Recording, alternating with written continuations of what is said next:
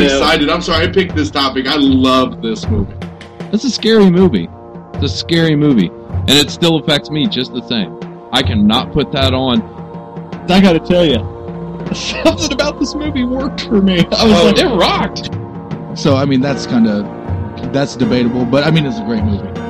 That you know, I, it's my right as a viewer, as somebody who spends my money and time to go watch these films, to have my opinions and be disappointed. But that's what I love about about this group doing this podcast right now is that on so many pages we're like right there with each other. But then, I mean, it, it's it's almost inevitable that uh, you know half the time we're going to go, "You're out of your mind." You already. I'm sorry, man. That's,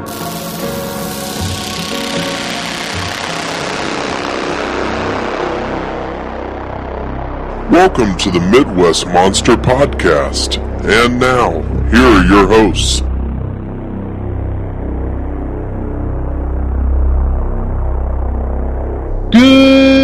Evening, ladies and gentlemen, on a wintry, wintry, blustery evening here in December. It's blustery. I mean, have you seen the snow outside? Oh, oh. oh, the winter outside oh. is frightful. Welcome to another episode of the Midwest Monsters Podcast. I am Grizzly Abner, joined by my best buds. Mad Chan. Professor Wagstaff. And we come to you this evening with the show we meant to record last year but didn't get around to for special reasons. We are tonight doing a Christmas horror podcast. And I would just like to say, Merry Christmas, Chris. Merry Christmas, Matt Jan. Thank you. Uh, no. So this Thank you, is guys. Christmas. so this is Christmas. man. Wait, can't stand that song. Don't want to hear it anymore.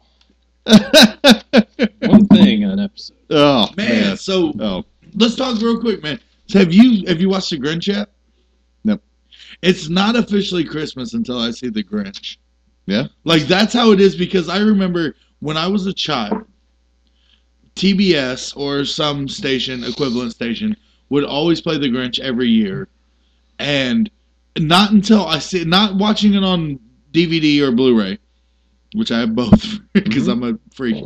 But every year when I see it on TV, it's officially Christmas time. nice. That's my thing. What is yours? Um, It's a Wonderful Life. Right on, Hmm. right on. Yes, they won. So when he's running, is it's not at my house. It's a it's a Bill's house, and it's at Steve's. That's what makes Christmas for you. Well, there's Like the season, the season. Yeah, that's kind of like the the that I've kicked into full gear. I will just Hmm. say this: Bedford Falls looks way more fun when we go through the scenario if he hadn't been born and there's gambling and. But anyways, Chris, uh, Christmas for me is National Lampoon's Christmas Yeah. Vacation. there you go, man. There you That's go. That's it for but me. but but is it you watching it, or is it something that comes on TV naturally? it's usually me watching it. Okay, okay. Um, because Because you can control. because. I don't. Yeah, I don't watch TV. it pissed me off. See, I we I don't really watch it Yeah. either, but I always kind of look out for. We don't watch TV, period, but we look out for specials, and when specials are on, we'll go Okay. sit in because the kids have quote unquote cable on their TV. You know, Yeah. like they they get the paid for channels and things. Yep. We just watch Netflix or whatever. So when the kids get those Christmas specials, we love to join them for Christmas. For specials. sure. And that's what makes Christmas for me. Like getting up and watching the 24 hours of the Christmas story. Yep. That makes Christmas Day for me is because we leave it on TBS all day. No matter what commercials Yep. run, leave it on to watch 24 hours of the Christmas. My parents one year, uh, my dad got me a lever action 22 rifle, Oh, right on. and right so on. my mom thought it was funny. She bought me Christmas Story on DVD. so don't shoot your eye out. You'll shoot Right, eye out. exactly. Right on, right on. I don't know that I've ever watched that DVD. Why? No Because it's Yeah. always on TBS Exactly, when you want to watch it. So it, it serves two purposes that are funny. One, um, my parents never want to watch it on Christmas. but every time they leave the room, I put it on TBS. so every time they come on, they say, "Why is?" And this was the next question: Do you in your household do you call it a Christmas story or do you call it Ralphie? Because we call it Ralphie. so every Dude, as, time they as leave ghetto the, as we are, We still call it the Christmas story because it's always been the Christmas story. But no, no, no. When we refer to it outside, we do call it Ralph. Okay. It's like, hey man, we gonna put Ralphie on this year. Yep. No, I don't. can I, I will be honest. I'm my mind's kind of blown right now. I've never heard it referred to that. Yeah, yeah. Like it Ralphie. I like yeah, it. yeah. Like my mom, uh, my mom lives a Christmas fanatic. So when we when we're together, if it's not on already, my mom be like, "Turn Ralphie on," and we watch it. And, and- and we, so the kids know it as a Christmas story, but every once in a while, my mom be like, "Turn Ralphie on." So when my parents leave the room and they come back in and I'm sitting back chilling, they're like, "Did you put Ralphie back on?" You know what time it is? yeah, like it's Ralphie's son. It's Same, Ralphie's uh, time. Same director as a movie we will discuss here in a little bit. yes, Yeah. Bob Clark. Yeah, man. But- So should that be our segue? No. No. We're gonna start today with a little film called Gremlins. Gremlins. Mad Chan, tell us about it. 1984, director Joe Dante, writer Chris Columbus. Yeah. You can't get. He's got a Gremlins I got my Gremlins koozie koozie right now. Like it, it's got uh, full on my dude Gizmo with the shadow. with the shadow. Like it's amazing right and now. it's actually a wraparound koozie. You don't get many of those. Yeah. no, I love no, it. I love it. No, dude, I love it. Like Gremlins is that story. We got Gremlins- 28 minutes, by the way, to eat. Gremlins Oh, is that yeah. classic story. I love Gremlins, and a lot of folks don't think of Gremlins as a Christmas movie, but they do think of Gremlins as a a horror movie or a horror comedy or whatever. But they a lot of folks don't think of it as a Christmas, but it sets Christmas so bright for me Yeah. because it's set around Christmas time in um, Falls. What is it? What is Falls? What's the name of the city? Oh, Town, town. Something falls. Gosh. Great Falls or whatever it is. Yeah. It's set in that small town atmosphere. Hey, and I do want to throw this out there. This is my uh, little tidbit of trivia. That city and the city is the same backdrop that was used for Back to the Future. Really? Yes, the uh, the movie It does theater, look very the movie familiar. theater- Yeah, the- the- especially that the movie like, theater square. that the Yep. that the Gremlins are Mhm. destroying in Gremlins is the movie theater that Michael J. Fox runs the DeLorean into in uh, Back to the Future. I'll be hot damn. Say, it, it was the same backlot set at Universal.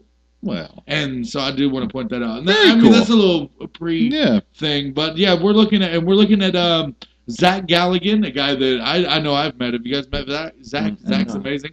Zach Galligan as Billy Peltzer What year? 84. 1984. Okay. And uh, we got Miss Phoebe Cates, Oh yeah. every young man's uh, oh, wet dream yeah. at that point, as Kate Phoebe, Beringer. Baby. We got Dick Miller playing Murray Futterman. Uh, a young Corey Feldman playing Pete Fontaine. Judge Reinhold playing Gerald Hopkins. Love. Belinda Balaski, if you guys may know her from the Howling series. Belinda Balaski plays Mrs. Harris, who's a very small role in the movie. And then we got Howie Mandel and Howie Mandel voicing Gizmo, Mm-mm. our favorite Mogwai, and we've got Michael Winslow voicing uh, like Stripe Yeah. and a lot of the Gremlins. So I mean, there's it's a big cast for the time, man. Judge Reinhold and Phoebe Cates in the Judge same Reinhold, movie. but that's the thing. It's it's that Fast Times throwback. Yeah. Judge Reinhold and Phoebe Cates. Yep. Man, like that's awesome. So That's- that was my understanding of that movie. Good. from this movie, Fast we Times. get three important rules. What are they? Don't put them in sunlight. Don't put them in That'll kill them. Water. Yep. Don't spill water on them. Don't Uh-huh. spill water on them. which made it hard for the MS Ice Bucket Challenge. And if you feed them, never ever feed them after midnight. Never. Now, which is a rule that's exploited in the second movie because the guys make fun of it, and they're just like, "Well, what if they're traveling across international waters? Yeah, what if they're on right. It's always midnight at some point in the country or other, you know." And it's like, what if he gets a sesame seed caught in his teeth? But literally, we get to see in the movie Gremlins, my one of my favorites, that the Gremlins chew through and cut Billy's cord to his his clock That's right. do they are they trying to turn into gremlins this is the one thing i this is the question i've always had. Are the mogwais trying to turn into gremlins? Because hmm. they purposely cut that that clock off to eat after midnight. Are the Mogwais trying to turn into? Do they know this is their evolution and they're trying to get to the next stage, or is it just a we're hungry, dog, feed us, you know, feed us? So like, uh, because the gremlin, because the Mogwais are great creatures. So we get Gizmo, given to Zach Galligan from his dad, who's a, a- a- an inventor. An inventions. inventor. He has I love power- his inventions oh, to the movie. The inventions are the best. Bathroom buddy. Right, the bathroom buddy. But my first note is if an old Chinese man tells you you shouldn't do something, you probably shouldn't do it. Probably ought not. He's just like, I'm not selling you the Mogwai. And his grandson goes out and sells the Mogwai. But the old Chinese man's like, nah, this dude ain't getting my Mogwai. So, and the other thing is, why would you agree to buy something that has so many specific rules? Because it's Because cute. the kid tells him, don't feed it after midnight, don't get it wet, do not direct, do not put it in direct sunlight. Those are three things that if you gave me a goldfish and was just like, don't do these three things, this goldfish, I'm like, this motherfucker's dead tomorrow. Like seriously, like so what's going on? Like I talked a lot about gremlins. Let's get some other. I had a babysitter once who told me this was real. That's not a lie. That's not a lie. When Gremlins 2 came out, I collected the Gremlins 2 trading cards and stickers, and she was like, that's real, you know? and it freaked me out. Wow. True story. It's uh, not taught in babysitting 101. Um, this movie's awesome. It- It's just so Gremlins, good. dude. and Gremlins and is it's it's a movie. big difference between like Gremlins one and two is that Gremlins one is like a I won't say it's serious because it's about a freaking mogwai, a little furball. You know what I'm saying? Like, Right. but at the same time, it's a much more serious tone than part two. dude, Gr- Gizmo is that. Two feels like a cash grab. Yes, I get you. Yes. but- so Gizmo is that character or is that thing. Yeah. That I as a child like yearned for. yes, No, I had not like like awesome I toy. literally always wanted that. I wanted a gizmo, not a not some big goofy stuffed animal who didn't look like. I wanted a real looking gizmo, and it took until my 30s For- a Furby?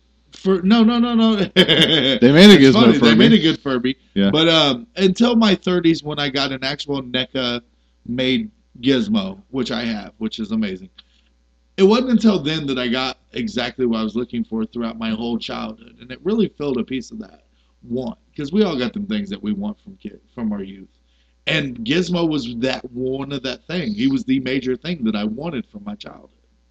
Because I loved horror movies, but Gizmo was it the collectible. I sing i dance i got the fur i've got you know like i've seen i've met zach galligan and i've we've talked to him about that and he was like oh holding gizmo was awesome because i had this thing in my arms that cooed and moved and i was like that's awesome and that's what i wanted i wanted that thing that i could hold my hands and coo and move and i've got it it's Mhm. amazing for sure. Good. Uh, you know another thing about this film, um, the colors, the cinematography. It's so well oh shot. right on right on it man. just pulls you right into that Christmas feel, the old school Christmas lights, Mm. the blues, the whites, all of that stuff. right Um, the score is excellent. Yes, the score is what's amazing. That that little dun dun dun dun dun dun dun dun dun dun dun like that thing keeps you going throughout Yep. the movie because every time after the Mogwais get um, well eh, obviously in the movie the Mogwais get water on them, which creates more Mogwais. Gizmo gets water on him by Corey Feldman. Yep. No less than other. Like I've always said, if the the, the free world is going to be brought down by Corey Feldman. I've always I've always Good stated this. it. It's real talk. it's real talk. But Corey Feldman spills water on Gizmo, which creates more Mogwais, and then those Mogwais are like alter egos of Gizmo. Would you say like they're like Gizmo's Yeah. this nice little whatever, but all the alter egos have a a mean streak. Yeah, a mean streak exactly, Yeah, especially yeah. Stripe, the guy that we get to know, like Stripe, you know, the guy with the mohawk, the white. You could almost, yeah, you could almost ultimately say like it's archetypes. Like Yes. if if somebody were to cut you into five parts, and just the worst part of those five parts of you, Right, because they've got a goof. It's like Goofy, Dizzy. Like the, I think in part two they actually named them that. yeah, It's like Goofy and Dizzy and all these other gremlins that come off of Gizmo. Yeah, right. For sure, for sure. So I mean, those are just some of my favorite things. It's just a well-made movie, and come on, it's Chris Columbus. You know, like the dude brings it. I mean, Home Alone. You know, like Yeah. it's just it's just well done, uh, Professor. Um, I, yeah, it's just amazing how much talent is involved within this film, which Yeah. clearly translates to the screen. I mean, we've mentioned the writer, the director, Steven Spielberg's money was involved. with Oh this. yeah, Spiel, this was. Let's not forget Um, that Sp- Spielberg was I the producer feel of like- film. and this is something interesting about this film for me that I feel also went into with some other great movies of the 80s, especially from Spielberg himself, is that when I think of Gremlins, I don't think of one thing, one genre. Because you could say this is a Christmas movie. Well, I don't I don't initially think of it as that. Right. You could say it's a comedy, you could say it's horror, a horror comedy. I just none of that comes to mind. It's just Gremlins. It was just a a big deal to me as a kid. right. And so when you it's one of those ones that people list off first when you bring up some of those topics and it's just like, oh yeah, duh. I, I it's just weird for me because I never corner it into one of those labels. Uh, but you know, I definitely agree. It's a very colorful movie. It's something I've always loved about it. I feel like it almost holds the '80s within on your TV while you're watching it. It's very right. colorful and it has great mood. I like that the scariness never went too far. Same with the cuteness Right. and I feel like that's what made it great was that there was something for everybody to watch, you know, and that's it's like that with a lot of movies from that time period. But like an adult could go watch it, a sweet sensitive kid could watch it, uh, you know, an ornery kid could enjoy it for some of the stuff. And I just I love that they never go too far with anything like the stop motion stuff with them out in the street. Yeah. They did that when they needed to. Nothing is ever abused. It's always done well. It never takes you out of the story. And I think that's pretty amazing that they didn't go ever too crazy with the little creatures themselves. So, Right. Yeah. I love the movie. I think it holds up well. there were certain things in this movie like um, the Phoebe Cates, man. When you watch this movie again as an adult, because I watched it again for the show, Mhm. and I got to show it to my daughter for the first time, which was an amazing experience. But when you watch it, Phoebe Cates has a suicide talk and her depression. And it really kind of brought me down, which I never really caught before. Like I heard The the movie has the- some I heard the moments. secondary, the secondary speech, but Yeah. the first speech where she's like, "Well, Billy, it doesn't matter. You don't really know." Like all the first stuff, I never caught. And then when she gives the secondary speech about, you know, like her father, you know, people committing suicide, it was like, damn, that was there. Like I didn't catch that when I was little. Like it was a, a major plot point, but I didn't catch it as a child. I was watching For the Gremlins, and as an adult, I was like, man, that's there. Like she's got major fucking problems that need to be addressed. Like so, that was something that really caught me this time back, going back through watching it, Yeah. because I was like, oh damn, she's got substance. Because I'm sorry, like I literally like Phoebe Cates as a child because I'd already seen, I seen Fast Times before I saw Gremlins. Yeah. And when I saw Fast, when I saw Fast Times, it was like, oh, we're objectifying Phoebe Cates with Judge Reinhold. And then I saw Gremlins, and I was like, oh, Phoebe Cates is a sex symbol because I've already seen her as one. And it, it's whatever, but I mean that's that was my childhood, and that was my image of her. Hmm So I'd, I'd taken it out a little bit later, and you get into the storyline, but she was already that person. Yeah. You see what? it- Right. No, how I hear you. get. I hear you. Right, Yeah. right. Um, Yeah. There was just some other notes I had. Um, the time machine. Had anybody ever caught the time machine before? No. Mm-mm. So when Billy's dad gets on the phone and he's calling home from the convention that he just went to after he gives Billy the Mogwai, in the background there's a time machine from the time machine, the movie The Time Machine. And then I've heard of yeah. Right, Somebody's and then as out, we yeah. go on, it cuts to Billy, and then it cuts to the Gremlins, and then we do a cut back to the dad talking, and the time machine is gone, and the people over there examining where the fuck it went. And I was like, oh, that's kind of cool. I never caught it before, but I read a spoiler thing, and I looked for it this time, and it's kind of cool because I'd never caught it. So That's fun. uh, that that was one of those neat little things. So, but um, one of the other things I got is even in Gremlins, the black dude dies first. Yep. The first genuine death we get is the professor in the school, hmm and I was like, oh, right on, right on, right on. Um, and the other thing is, like, uh, the wife and I were talking about this. Billy's mom drew first blood. hmm In the kitchen It was the Rambo aspect of it. Like, would they have just been goofy little we cause mischief gremlins? But Billy's mom drew first blood. She put the one in the blender. Mhm. She killed. She hacked the one. Stabbed Yeah. the one with the kitchen knife. Would they have been the same kind of standoffish death gremlins if Billy's mom wouldn't have drew first blood? And I kind of laugh at that because of the Rambo aspect of part two. Right. But it's like she drew first blood. That was my So- favorite scene as a kid. Was all the kitchen stuff. Oh, that kitchen I thought fight's that was great. Awesome. Yeah. So that's one of the things I put. I love the scene where they're coming down the street, and I thought the bar scene was brilliant. Oh, the bar scene is amazing. It's so like amazing. my daughter was looking at me. She's like, "Daddy, why are they dressed like people? Why are they in the bar? Why are they? Why are the gremlins drinking beer?" And I didn't have any other excuse, any other reason. I can see it, but, Jada doing honey, that they're, too. they're they're they're gremlins. They're gremlins. Kind of see where critters got their inspiration. from. Absolutely. Buffet scene. Exactly. I give Absolutely. you that. Well, Chris? I know we could go on for gremlins. I for a love while, Gremlins, love but, Gremlins. But we got to move along. Gotcha. Oh. So, up next, um, we'll talk about a foreign film. We don't cover a lot of foreign films. Spoiler. Spoiler alert. Spoiler alert. This is from Finland.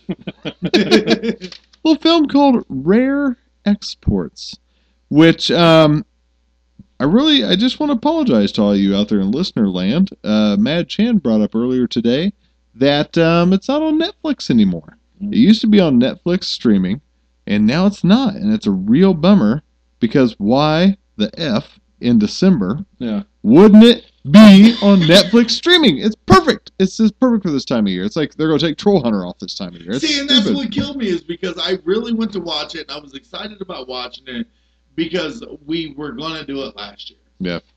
And I was like, oh, and it was on Netflix streaming, and Totally. honestly, you did, you can't ever rely on anything, but that was one that I was like, it's been on here all year long, so why would it go away now? Right at this And that's the time, way I it's felt so like it. ridiculous. Netflix, if you're listening, shut up. Get your shit together. Yes, Netflix. put it back on when the snow's on the ground. Shit so things. rare. So this is a new movie, right? it's newer. Yeah. Do you, do you have a year yet? 2010. 2010. 2010. Um, Finland is a Finnish movie. Mhm. Uh, so Scandinavian countries, so you get some of that uh, unique mythology, and people who just live in snow all the time. Yeah. And uh, we know, especially here in America, people who face a lot of cold months, they also drink a lot. Yes, they It's just do. part of the culture. Uh, so we have this Finnish movie um, called Rare Exports. Uh, Professor, do you want to start out with any descriptors here? Um, one of a kind. Very, very much. Uh, definitely foreign. That would have never gotten made here. No. For a number of reasons. no, and well made for a foreign film. So, for those of you, for those who've never seen Rare Exports, like I've never seen Rare Exports, I didn't get the opportunity to watch this movie. right. Like, explain what Rare Exports is actually about, in, in just a brief synopsis. You watched it more recently than I have. Uh, well, basically, we've got a group drilling for an artifact.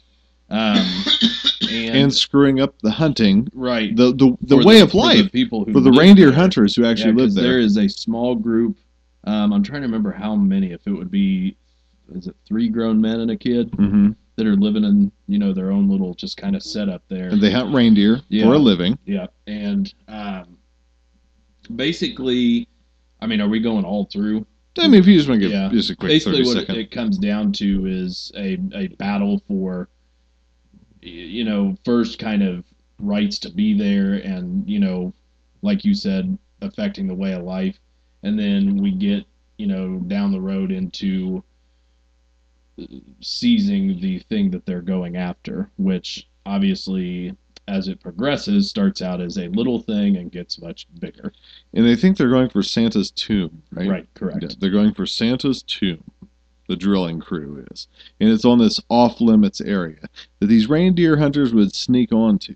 Yeah. To And- and to they- get the best reindeer. And it's important too to mention that um, they go, you know, through the folklore and and flipping through the books, and Santa is not portrayed as Santa as we know him. Right. here. He is not Santa- jolly old Saint Nick. Santa is the punisher of the bad. I mean, He's, he's, Punisher. yeah. Well, And you get a very small Krampus moment, Okay, but not okay. a, but not full on. Like they showed like a little bit of like something that would be Krampus, and I was like, oh my god, Krampus! But uh, yeah. they didn't run with it. Oh, so okay, so you thought you were going to get that Yeah, holiday story that you've been waiting for, just which for. folks will be out later 2015. next year. Yeah, Yeah, that's right. The Krampus story is going to be out this year. Um, go ahead. I was just gonna say, I have a question that's very vital to the film, but I didn't just I didn't have the time to go back and rewatch certain parts or to figure it out.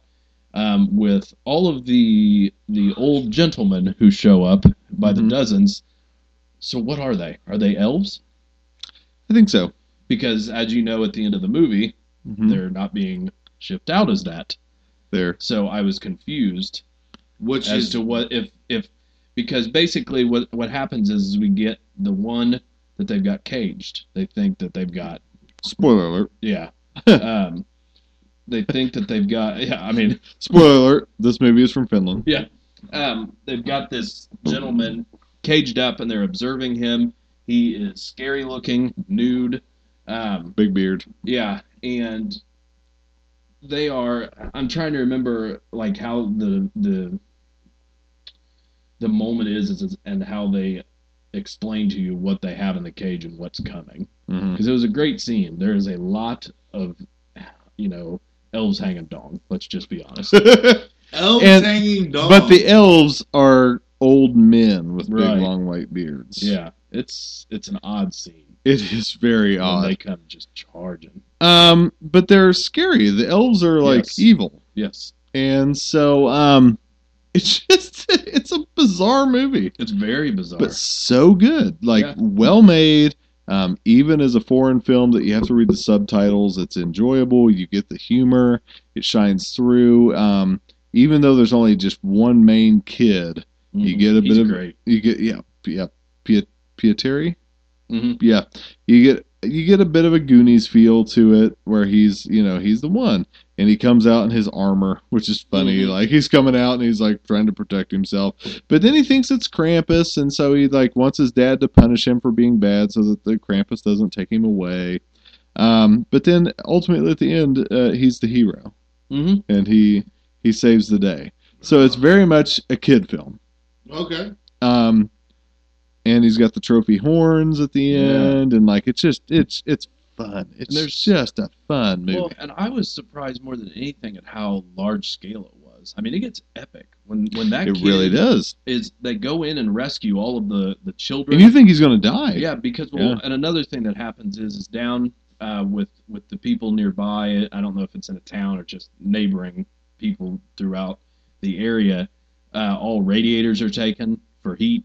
Mhm. Uh, all the children have went missing. to thaw out. and they've got them out, and the, they've got that in there to thaw out the big block of ice. yeah, Um, but yeah, I mean, because like, these evil elves have yeah, stolen. Yeah. they come in and res- and rescue these kids up in a a big uh, netting contraption. Mm-hmm. Yeah. and pull it out with a helicopter, and the the main kid is, at, pretty- is hanging from it, and they're flying over. It looks like something out of Lord of the Rings. You're right. It's the- very epic. yeah, It's and epic. never once does it look bad. I mean, it still stays. I feel like Finland blew their national budget on Yes. making this movie. They're like, visit Finland, we do this. homes were lost over this film.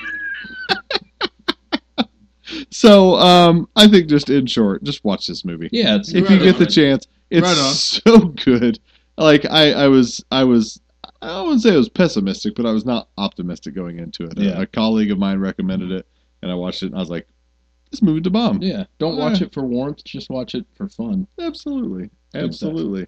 So, um, what should we move into next? Oh, you want to do the Bill Goldberg classic? of course. Speaking of moving through something, So, yeah, uh, tell tell us about that Bill Goldberg classic. Bill Goldberg classic. It's a little movie I like to call Santa's Slay. And for those of you who don't remember, if you were born in a cave, Bill Goldberg, WCW champion. I like how you get so excited about that. Who's I got, I next? got this tattoo on my arm. Okay. Mad Chan has a Bill Goldberg tattoo. I have a Goldberg tattoo on my arm. Who's next? The spear and the jackhammer. Yeah, and here's the thing though. like Goldberg, when we look at WCW wrestling and um, the wrestling that he was in, was a star. What would you say? Two thousand? Mm, earlier. Yeah, um, Yeah, I remember him in high school. 98, 97, 97, 98. Yep. So this movie was made in 2005. It was that late. Yeah. So Goldberg is a he's washed he's up. gone. At He's, that well, point. he's, He's- he's not washed happier in up, but hell to get a gone. He's- paycheck. He's not WCW star anymore. And we make the movie Santa's Slay. Santa Claus is a demon who has lost a bet with an angel, so he becomes the giver of toys and happiness. But when the bet is off, he returns to his evil ways. Now, here's the Oh, thing, man. Goldberg. So there's a curling match. Oh man, My what, what favorite about this, scene in What the about whole this movie. curling match? You see the curling match, Mister uh, Professor? Uh, yeah, yeah. You watched it, There yeah. Yeah, I a- watched what it. is- it was the claymation. Claymation! Old, old school it's a claymation. claymation scene. Like every like Frosty the Snowman, like all your favorites from the back in the day. There's a claymation scene where the devil and This angel, and this angel get into a not curling Criss Angel. match. This angel. Not Criss Angel, but this angel get into a curling match, and the son of the devil has to become Santa Claus for one thousand years. I love it. But the year after his time as Santa Claus, as we known it, is over, he starts murdering people. Oh man, let's talk about that opening scene. Oh yeah. You've got at a dinner table. Two of the people I would choose first to kill. You've got James, aka Jimmy Caan, Fran Drescher, There's one. Chris Kattan, And there's two. and Rebecca Gayhart, the Noxzema girl, urban legend girl. right, right. These four people are sitting at a dinner table together at the beginning of this movie. The- no- Can- can no, we say- can we say- actors? Can we say that's where the budget went right. for this five minute Jimmy, scene? Jimmy Caan, the Godfather, James Caan, Yes, Sonny, Sonny, Sonny. Corleone, Sonny Corleone. then Fran Drescher, who nobody gives a fuck about. Uh, but 2005, let's be honest. Right. She point. she she had already lost her, and then Rebecca Gayhart was no longer Oh, the Noxzema God. girl, and Chris Kattan had lost his SNL status because he wasn't Right. there no more. right. So you have these four Chris Kattan's actors. about as funny as a heart attack. you like bone. Mongo. You like Mongo. Mm-hmm. But anyway, so and go ahead. so that's the opening scene. Is this rich hoity-toity family being ridiculous, and then Bill Goldberg comes and slays all of them, and it's amazing. Folks, when they say Santa Slay, they're not joking. This movie is literally we watched this movie the when it came out. Yep. The Grizz and I, I was a I was managing a video store, a popular big box chain video store. And Grizz comes to me and he was like, What's new? And we talk about it for a few minutes and we always did this thing where we would watch ridiculous movies Because we, we, would watch one mainstream movie, whatever the big title was that week, and we would watch something off the wall, goofy, horrible. So what was off the wall and goofy when you watched this? this was our off the wall, goofy, horrible title. Yep. Was Santa Slay, and we watched it, and we had a room full of people, like uh, the professor. Not the no, I'm sorry, the other Rich Wine was there. Yep. Uh, Kelly was there. Yep. Like we had those people with. I think even Jared was there at that point. We had those people with us. We had all these people I worked that worked for and with me, with us, and um, we were like, "Holy shit, this is stupid. This is dumb. This is amazing." Amazing. And that's how it went, dude. We, we thought it was dumb, but then we were like, "This is amazing." Let's talk So- about how Emi- uh, Emilie de Ravin. Emily it. the Raven. I like the way he's like, Emily. I was like, Emil, Amelia, Amelia, Amelia, Amelia, a millionaire, a millionaire, Mary Mac Sicilian bitch with long hair like coconut derriere. Um, uh. Emilie de Ravin, aka Claire from Lost. Claire. My baby. I got a baby. I'm on Lost. I, I'm Claire. I'm. Lost, kiss my Australian. Uh, so that um, that was neat. That was funny to watch. I was like, oh man, she And the kid in- from uh, Big Love, right? Yep. Yeah, that's yeah. right. That's right. Um, Doug Smith, aka Ben from Big Love, and I was like, "Oh my gosh, this is nuts!" A Two lot of shows- familiar faces. Know, shows. yeah, yeah, like Saul Rubin, Rubinek popped up. Yeah, like yeah, absolutely, dude, yeah, yep. A ton of people in this movie. Um, and then lots of great uh, catchphrases. Yeah. Uh, as as Bill Goldberg goes to run an old lady off the road, he goes, "Move, bitch, get out the way." I almost took the DVD out when he said that.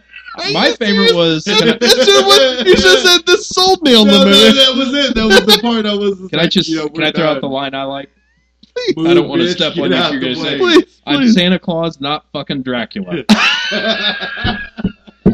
Folks, I gotta tell you, when they try and get him with the. if you have not seen Santa's Slay and you're in for, you're just like, man, I want a goofy horror movie to watch this season. Santa Slay is that movie for you because on the on the cover, like a lot of people judge movies by their cover, and if the cover alone would have done it, I would have never rented Santa Slay. But it was Bill Goldberg as Santa Claus. Totally. I was a huge WCW fan. That's what sold it. I didn't know anybody else was in the movie. And and now looking back, No, no now looking back, it was the best choice we could have made because the we, when the curling part comes on, oh, when there was a curling match that was in claymation, it ruined the rest of everything else we had going on that week. It was like, oh, dude, this is it. I can't, I can't do anything else. This that is amazing. what sold me on the movie. That Yeah, really claymation scene. The That's that's the reason why. I've watched it a few times. Yeah, no, then. I'm with you, sir. Um, that's. I mean, just other highlights. Exploding gifts when those kids get their head blown off by the. gi- I mean, like all those random scenes that have nothing to do with the storyline of him killing people. It's just Yeah. amazing. It was like they were like, ah, we're out of budget. Uh, just make these scenes of people dying. and those kids were like, their Yeah, heads kill are exploding. montage. Um, Tiny Zeus Lister, aka Yeah. Debo, was in the movie. Oh, Um, I just, I forgot about that. I just, I love this movie. Yeah, right on, man. This movie is horrible, but I love it's, it. it's, it's awesomely horrible. Yes. Uh, and Hey, then final clo- final closing thoughts about Santa's Slay. you Folks, get a, rent it. Here's my yeah. closing thought. Rent it. you get closing Guys, just- out. Yeah, just go ahead and rent it. You get the, uh, you get a rematch of the curling, Yeah, no, and that's that. That's what. and it's real life, not claymation. So right, right. But it's the- all on the line. yeah, like everything is up to the point. It's like, do we get a peaceful, humble Santa for the rest, or do we get goes out and kills people, Santa Claus? And that that's awesome. That's awesome because we have all these different origin stories of Santa Claus, Saint Mhm. Nick. Yep. And this was one that was just like, no, dog. There's an angel and a demon doing Canadian winter sports to see what the hell's going on. Professor, closing thoughts on your favorite Rent film. guys. Uh, this movie ruined Christmas.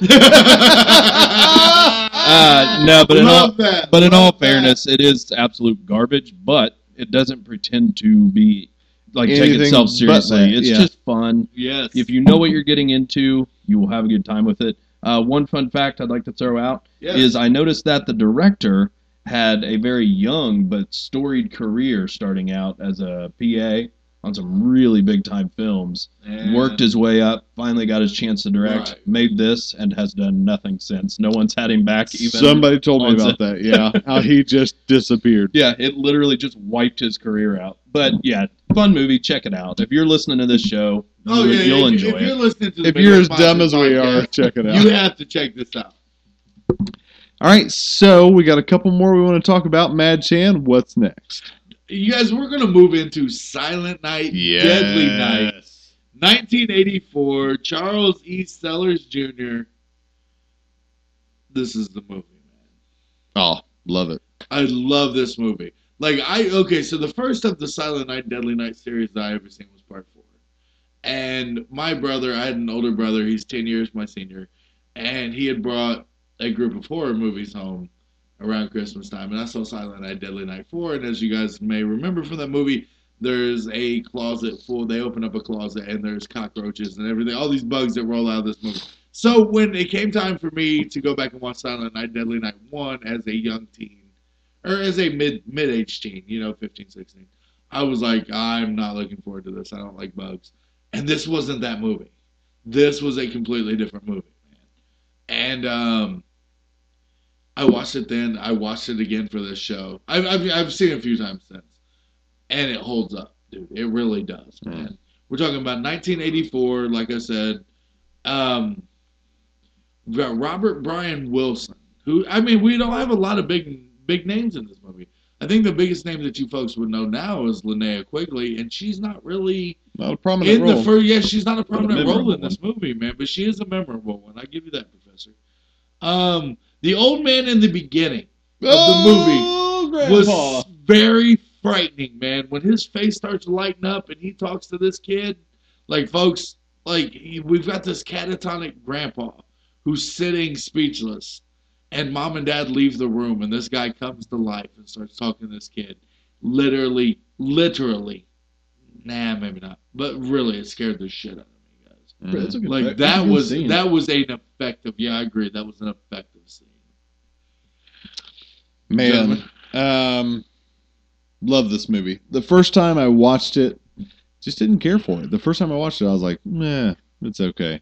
Okay. But I this and I bought a copy. Yeah, yeah, Because I did, yeah. found I found an awesome uncut, unrated Yeah. copy at uh, Half Price Books. This show brought to you by. No, I'm joking. and And so I got it for like four bucks, and I picked it up and um, rewatched it just a couple weeks ago before I loaned it to Mad Chan so he could watch it too. Yeah, Um, because I'd never seen the the unrated version. Yeah. until then. second time around, I love this movie. I love this movie, man. It's just such a good slasher, uh, especially Christmas time. It's ridiculous. I'm not saying it's like well put together. It's not Halloween. you Yeah, know? right. right. But here's the thing, dude. 1984. Yeah. This was an early slasher, man. Like it really was, and it was an early slasher to the point. It was one of those slashers where you know who the killer is. Yep. And um, I like I've got a lot of things written down here, but uh, like the Santa in the beginning was a horrible person. Like I thought he was gonna kill the baby. oh, I really man. did. That opening scene is horrible. Yeah, no, no, that that scene where they're in, yeah, it really was it's was. rapey, almost killing babies. It's bad. So I got some other things that lead into it. Who were the people fucking? Was that a nun? Were they? Was that a nun? I, was, and a I wondered that. I Was that wondered two kids that were in the in the place? I never really got that, and I, I, it was a big scene, but it wasn't a big scene. But Right. who were the people fucking? Like, what do you think, Professor? Who were the people? Did uh, you no idea. you watched it? And also, and also Yeah. initial thoughts. We didn't get Professor's initial thoughts. Oh, I'm sorry. Yeah, No, you're- I'm, I'm just trash over here. Don't. No, Yeah, no, no, no, you- no. you well, the next movie. well, the next movie is your movie. That's why I did this uh, one first. I thought I had seen at least part of this film before, and that was evident I hadn't. This You're was right. all new. I'll to me. bet. I'll bet. Just throwing it out here because we're not going to talk about this episode because we didn't prepare for it. But I'll bet in your head, because I was thinking about it in my head too. A lot of things I thought I remember about this movie weren't from this movie. They were from that episode of Tales of the Crypt. Tales from the Crypt You know what? with the psycho killer. Maybe. Yes, the Santa Claus Psycho Killer. Yeah. Right, which is a great episode. It's yes, a great episode. 1974. Right. Tales from the Crypt? No, no, 1984. I was like 74? No, no, no, no. no 90, maybe it was. maybe 94? No, no, no, no, no, no. Tales from the Crypt. But uh, Anyway, you, I'm Now, sorry. this- I know this what was, story uh, I'm talking about. I'm sorry. this was an I think this story initial. took place in 74. It was yeah. an initial viewing for me, and I had a blast with it. It was like a, not just even for Christmas theme. It was like an instant classic for Yeah, I me. This is one I yeah. will go back to multiple times, and uh, furthered my love for Linnea Quigley. Oh, with a son of role. bitch. So you like this movie? I loved it. Good. Like Good. big time loved it. Like Yes. instantly up into the top portion of my favorite slashers. Like I I just gotta say right off the bat, that work montage when he's getting comfy at that job and motivated. Yeah. It's perfect. Beautiful. It's so 80s. Yeah. so It's 80s. dude. And can we just talk about Oh, yeah. I've got How- some notes. Go how ahead. beautiful it is as 80s kids to look at that toy store? Toys, yeah. I even made a note of Oh, that. dude. Full He's of sitting there hanging out with the Star Wars toys, Oh. with the Jabbas and the AT. AT-ATs, ATSTs, and the GI Joes. Like that was an awesome. Clearly, thing I'm sure it they paid for all in- that, yeah. right? Oh, yeah. Um, a few of my notes, man. Billy hit the fuck out of Santa Claus as a little kid when that Santa was there. He, he punched that He dude. did, and can I just say how ridiculous it is that Yes. they forced him to do that? Those adults knew what this child had been through specifically, Exactly. Right. and are making this kid sit on Santa's lap. What is it? A year later? Yeah. Come on. Yeah. I, I mean, I know I love not- Billy's Well, it was teeth and his was more mullet. than that though, because the brother was a baby, initially, and then the brother was talking. Wow. Even if it was but, five or but ten five years, years, Jared. I, I. I think about five. But After agree you with watch Santa murder your family, maybe you Yeah. shouldn't sit on his lap. And that's the thing. Mother Superior in this movie was a bitch. Yeah. Right. Like Well, she really was, man. And that's the thing, like, you know, if you talk about like psychological things, like people have their own theories about like, oh, how should we like baby people through things or how should we make them tough through it? And so like that was totally like a bullshit Right. thing. Yeah. Uh, my a couple of my biggest notes on this movie was um, Billy. We we get to see him as the model employee. hmm Like he comes in, he does a great job, and then they put up the Christmas banner with Santa Claus that reminded him of some old school shit, and that made him start to flip. Yep. And then they make Billy wear the outfit, Mm-hmm. and that's where we get our fucking psycho killer. And what does he say? What is the thing? Punish. Punish. Punish. Dude, that was scary. That that was some shit when he kept saying punish because he looks at this little girl at one point in this movie that freaked me out, even as an adult, because I had forgotten. And he was like, Were you good? And she little girl was like, Yeah, I was good. And he was like, Were you really good? He was like, Yeah, I was good. He was like, You didn't do anything bad. Were you good? And she's like, No, I'm good. And he hands her the box knife. I swear to God, I was like, Oh, this little girl's dead. Like Mhm. that was one of those scenes that really got me. Even though like it was kind of predictable, Mhm. like he's not gonna kill the little girl. You didn't know because it was nineteen. It was the nineteen eighties. He could have killed that little girl and nobody would have ever thought twice about it. Oh yeah. All bets were off in the 80s. Oh, seriously, man. Um, Professor, you want to talk about Linnea in this movie? Uh, great scene. Min- mi- minimal. Scene. And and not for her lack of clothes, but even even the lack just of clothes. I that whole thing was legit scary. The way he comes Oh, up in that house and is manhandling her, and you see it from a long shot, and there Exactly. isn't a bunch of flashy cinematic work going on. It's just like you're in the room watching a home invasion. I mean, it's it was, it was a memorable scene. One Yeah. thing I particularly liked about this movie, well, two things. I'll split it up. One is, and you alluded to this a little bit, is the psyche yeah. of the killer, and I feel like there was a lot of fascination with serial killers at that point because so many had become in the news, and you learned about the Ted Bundy. yeah, we had already had our. Bundy at that point. and and some of that is applicable to this gentleman with the work montage and seeing him fit in. He's got the interest, you know, in the girl, and he's polite, and everyone's starting to like him, so on and so forth, and then it snaps Mhm. right. and uh, also I really like the pacing of this film. I Yeah. thought it was exceptional for a slasher. The fact Exactly. that because usually with a slasher, as you both know, and most of the people listening, you get 20 minutes of fluff and then 60 minutes of screaming. Right. And what I liked about this was that the darkness continued to build and swell and creep in, and, and Uh, there was a story arc to it, and I found it critical. The whole opening, like after as the kid who the grandpa comes out of his coma or whatever this this forced coma or whatever it is, and just looks at this kid and is like, "Were you good? Or have you been a good boy? Pun- you know, you do you don't want to get punished." The kid sees a Santa Claus murder his family. The kid is frightened of Santa Claus. We go into this this thing with him where they force him to sit on Santa's lap. He decks Santa Claus like he has this whole thing about him and then you've getting you've got this i don't know how old the kid was supposed to be in the beginning let's say four or five years old but you've got this 13 year build up before we see 18 year old billy and 18 year old billy comes into this situation and he's great he does great at his job then he sees santa claus and he starts fucking up uh, hyperventilating and then literally they're like you're going to be Santa Claus. And they make him into his worst fear. And he starts punishing people. He's Santa Punish. Claus now. So Punish. punish was the big thing about it. Like, I uh, here's my notes. I want to put this out there. There were two things I really liked about this movie, and let's say Linnea had both of them. oh, I was just gonna say, I, I- would have put that out there. Linnea had both. I love that those really were your notes, but you've had so much more to say. But uh, no, no, the, but I, I, I, that was one thing I've definitely put because watching that scene again as an adult male, like watching it as a teenager was one thing, But watching that scene again as an adult male and having met Linnea Quigley and had her arms around me and talked to her at length, I was like, when she pops up in any movie, I'm just like, there's Linnea. She's amazing.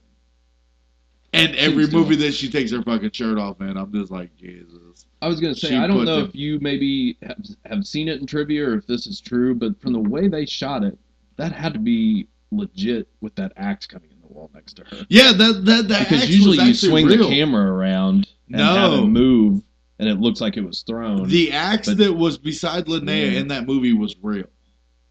Um, Good the shot. throwing of the axe, I'm not so sure, but the axe that was in the wall beside her was definitely real, and it was sharp, and it was one of those things that they had to look out for. Um, the hanging of Linnea.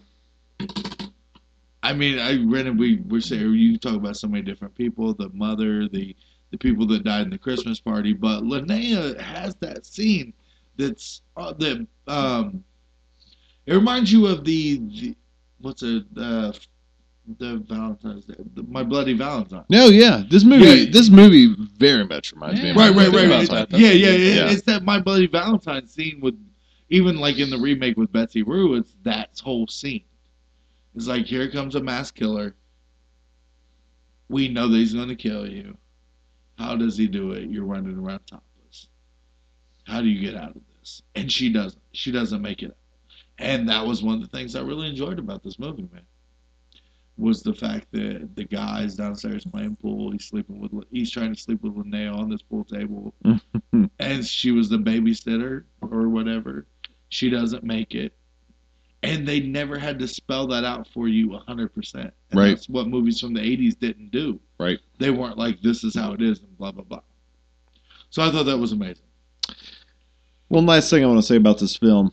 Um, talk about some excellent kills. Linnea, um, obviously, uh, also his first kill with the uh, his uh, his rapey little boss back in the storeroom. I uh, dude, dude, the guy Uh, in the storeroom was a fucking yeah, dick, dude. little Napoleon complex yeah, kind of guy. yeah, yeah, yeah. Uh, but my favorite kill, personally, and I literally laugh out loud every time. Okay, yeah. The sled kill.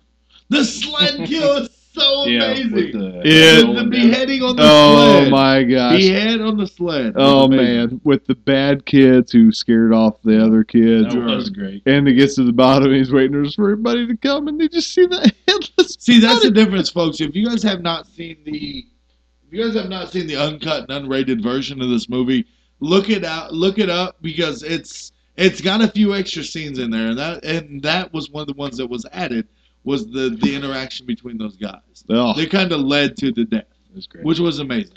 oh, just it's it's one of my favorite kills in slasher Yeah. history. I, I borrowed it from Grizz to watch the uncut unrated. I don't think I've ever seen that one before this time, so it was I a hadn't neat either. experience. yeah, So, absolutely. my final thoughts would be: Were you done with your final thoughts? That's it. Final My- thoughts. my final thoughts is Love it. Uh, just delighted.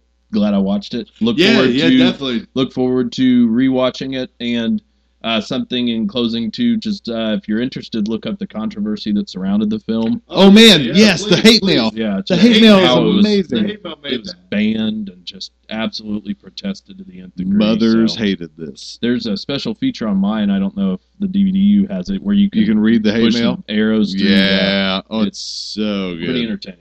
Yeah, See, and the Check hate it out. And not it's not not even as much about the movie, but about the trailer Yeah, because it was showing on TV. Because it was Santa. They were depicting Santa Claus in a bad light, in which people didn't agree with, and they said if they would have pushed the death or everything else, the kid being in the asylum, the kid being an orphan, or if they would have pushed anything else, then parents wouldn't have been as mad as they the fact that they pushed it was Santa Claus killing people. Yep. And I thought that I I agree with the professor. I thought that was interesting. And I mean, let's be honest here, not to break character, but they have a legit point. Like No, I'm with around you. Christmas time, you've got these trailers popping up of Santa killing people, and your kids are watching TV. I mean, like No, it I'm with you. sucks, but like, but the movie's awesome. Yeah. So, so moving Moving on, moving on. right. Our So- uh, final film that we would like to discuss. 1974, directed by Bob Clark, writer Roy Moore. Black Christmas. Oh, Starring my favorite, Margot Kidder. isn't it Margot? Margot Kidder, but Oli- no Olivia Hussey, dude. Oli- is it Hussey? Is, Hussey. you- is it Hussey? Romeo I and Juliet. I ju- yeah, she was in Romeo and. Juliet in '68, but Olivia Hussey was. I loved her in this movie. Mhm. I'm sorry, like there was one, like if anything stood out about this movie to me, it was Margot and her. Yeah. And uh, the rest of the girls, I could have came, could have came and went, which they did, and even the house mother came and went. But those two actresses, I love them in this movie. Mhm. Like this movie had a lot to it. It was 74. It's 10 years before the last movie we we talked about, and we both we heard the name Billy in both of these movies, was which in- was interesting. Yeah. It was Billy and Gremlins too, right? Yeah, it was Billy and Gremlins. Yeah. What is it about the Christmas movies and the name Billy? I, maybe it was this.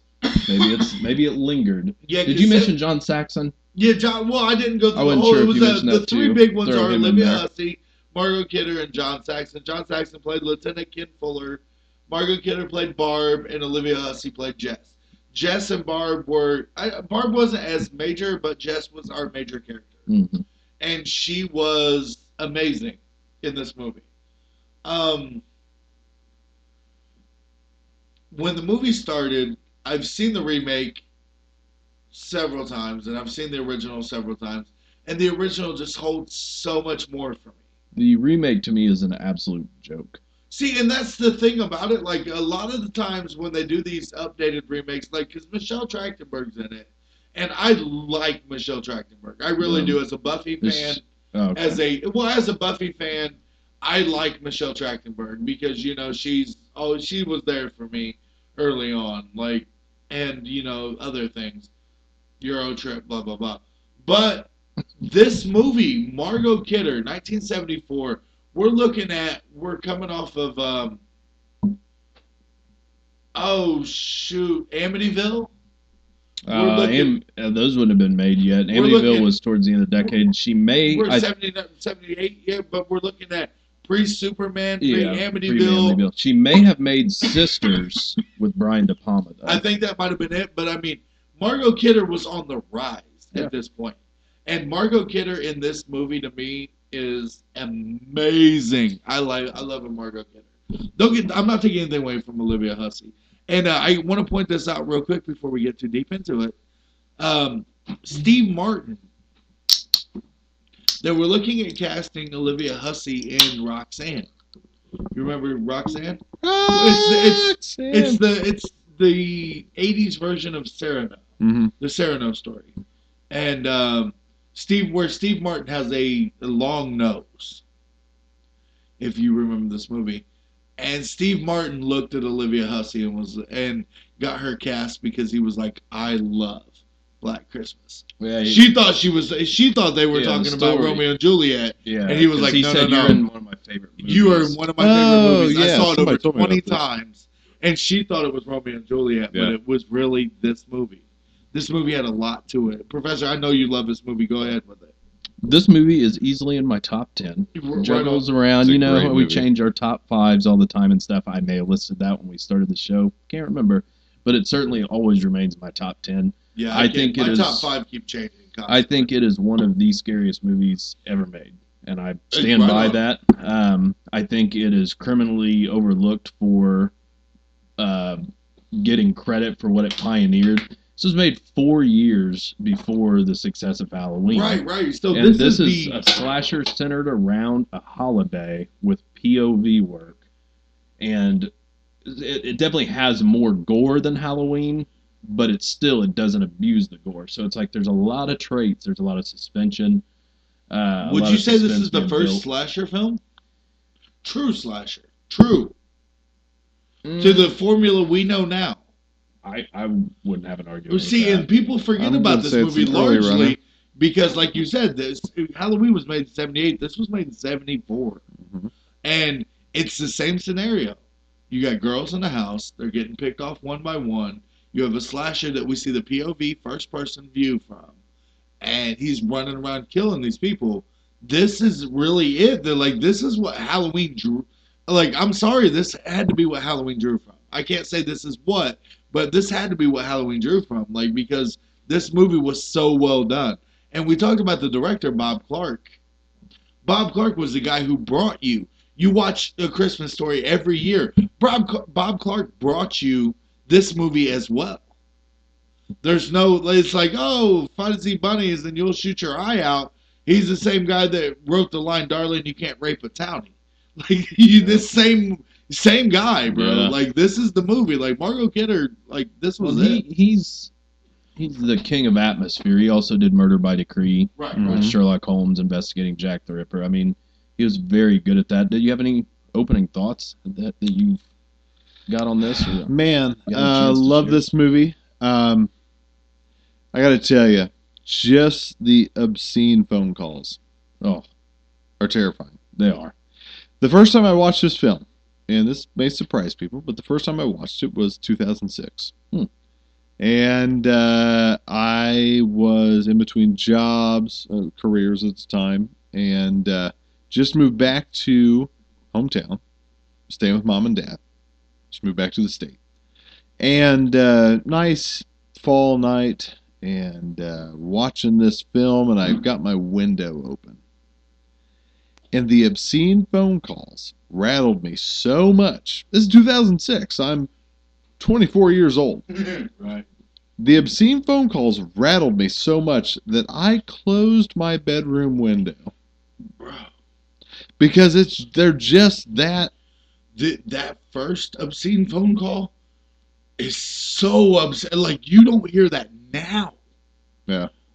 They said things in '74 in this movie that now they wouldn't repeat in movies. Well, the switching is so frantic between the Yes. voices, and it's, and that's right. And that. I think that's it's not what he says. It's just the way it's Yeah. done. The the ah, like the, just the starts noises out like that he this makes. raw grunting, and then he gets to things like, uh, you know, about I'll do this to you, and you can suck this, and and I'll lick this. Like, we like don't need to break it all down. that's what I'm saying. Like, I'm not trying to get into Right. But I mean, that was so raw for for what you consider '74, right.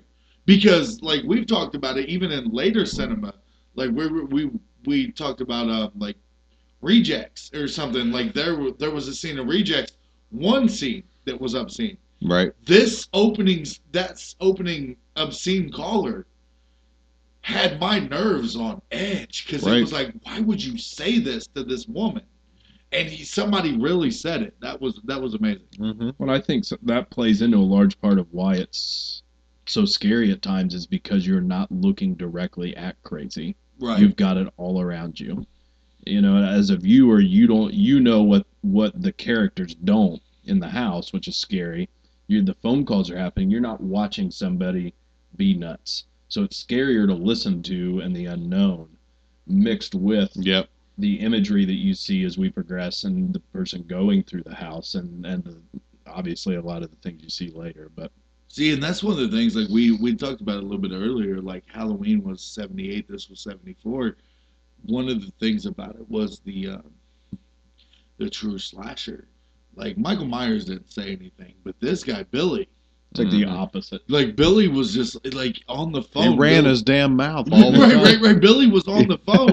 and this was one of the first like because we talk about uh we've talked before about you know uh, stranger calls and things like that this was that one of those first the calls are coming with inside the house movies yeah and that's one of the scariest aspects about it is and they knew that that was that formula it was like no the calls are coming from inside the house. Deal with it.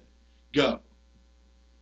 How do you deal with that kind of situation? That's that's, a- one of the things. that is a great scene too. Yeah, when the yes, cop yes. calls and says do not ask questions. Just do what i just tell get out of the house. Yep. And just this- leave the house. and the scene where she finally it sets in and she turns around to look and you look from her view. You just look at steps.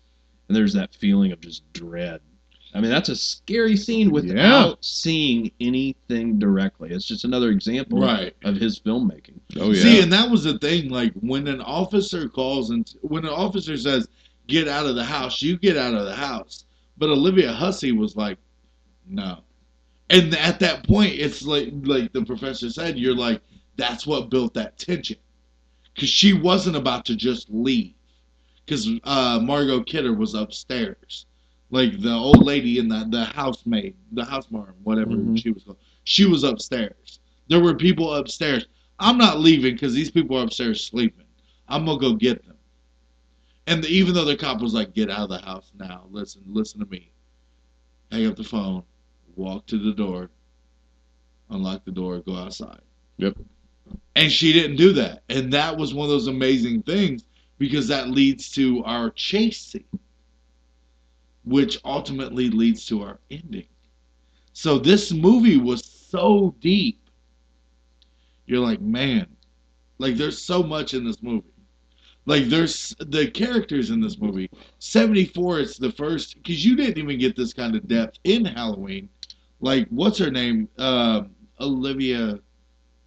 Her character, she's pregnant. We find out. Yeah. And then it- having a ward removed. right. It could be. It could be the boyfriend. Right. She thinks it's the boyfriend. Oh. Oh, um, Oh yeah, right, right, right. 2001. Yep. That's the guy from 2001. Right on. She thinks it's the boyfriend. Like everything goes on with this, Dave. and we find out that it's not the boyfriend. But I mean, there's a lot that goes on with these characters in this movie.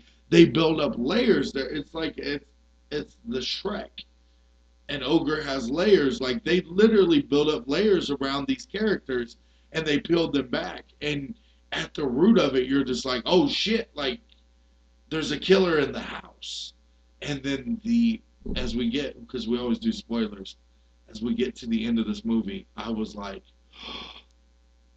even like watching it later in years like i was like oh shit like that whole scene at the end where they pan away from Olivia Oh in the bed man. and they pan down the hallway to each room where somebody's been killed and then they keep panning that builds so much tension that i don't think i don't think a lot of directors understand today Yeah. Especially coming through that attic. Chris? Yeah. Uh, yeah. The way that it pans out, exactly that ending. Uh, when you they're like, "Oh, we've got him," and then you're like, "No, no you don't because don't." they thought it was the the old man the Uh, professor During that, by the way, when, Yeah. as the phone is ringing, I yes oh my god hold yes. on, I no, couldn't help but think of when you watched Once Upon a Time in America, Grizz, and thought you had a bum DVD because it kept ringing. I, I was like, I was like, I was like, Ryan, is the phone just supposed to keep ringing? I will say this: the ending is not for everybody. I don't have a problem with it. no i didn't Um, either I I I value the. Well, I, I will say this real quick, which leads me into my point, which is that I like that we cycle through in the daytime. Uh, gives us a chance to to loosen up some of it and build the story a little bit more. And I also feel that some of the scariest imagery I've ever watched is the stuff with Claire and the bag over her head and the chair, and Yes. him rocking her and Yeah. talking to her, and then even the scene the next day I thought was very effective is when we angle it out through the window during the day and you just see her just chilling there rocking, them in the background Hmm. going about trying to figure out what is what wrong. happened to her yeah her Um, dad was there the whole time like Yeah, and that there's- was that what, poor that, dad. that was scared That poor right? son of a bitch. dude. I know, like Right you from jump, genuinely. he shows up on campus and gets blasted with a snowball.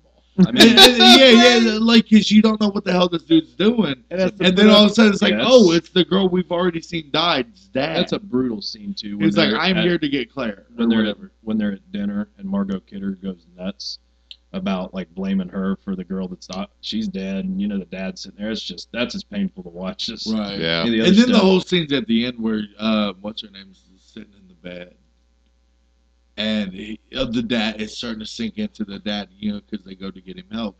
It's starting to sink in. The dad's just like, oh shit, my daughter's dead. Yeah. Like because I'm watching, I've watched all this unfold.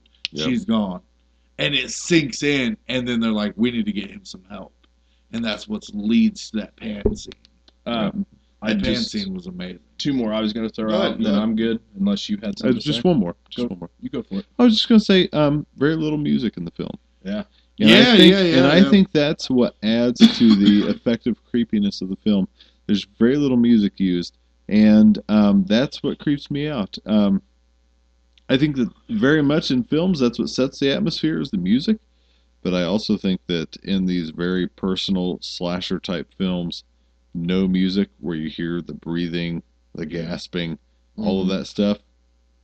Well, and that's the Scary. thing. In this film, Scary. in this film, it wasn't even like just the breathing, the gasping. Like he's rocking the fucking chair.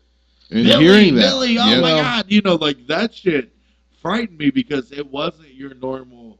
Hey, what's up, Oh, Because let's be honest, he was scary. when you hear noises in your house, Right.